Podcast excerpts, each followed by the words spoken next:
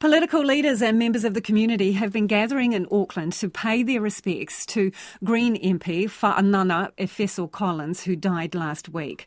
Fa'anana was taking part in a tra- charity event when he suffered a medical emergency on Wednesday. Now his body is lying in state in Onehunga for the three days leading up to his funeral. Finn Blackwell was there.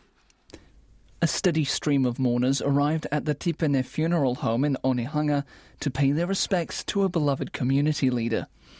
Tangaloa Safata Meafo, Fa'anana's cousin, was among those paying their respects. Most of them inside, they were crying, and they, they hard for them to do their testimony about Efeso. They said it's really hard because he done a lot for people.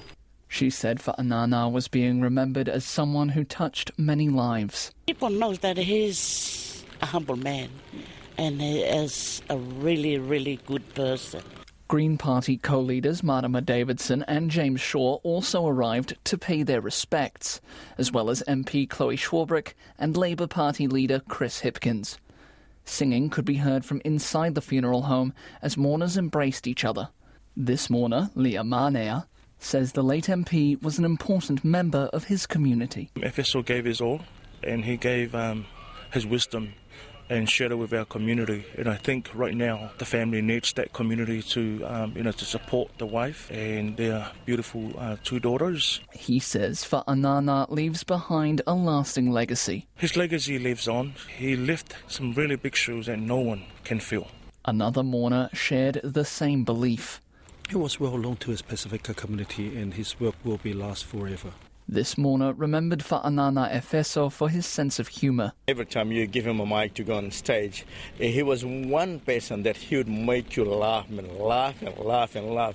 He was just a God-gifted person, man. You know, and we are very sad, very saddened to see, uh, to hear that he is gone.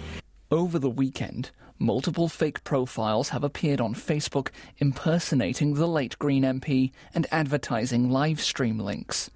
A spokesperson for Tipene Funerals says there are community pages set up to share grief, but any impersonating Fa'anana are a hoax. The road around the funeral home is closed and will remain so for the three days leading up to Fa'anana's funeral on Thursday.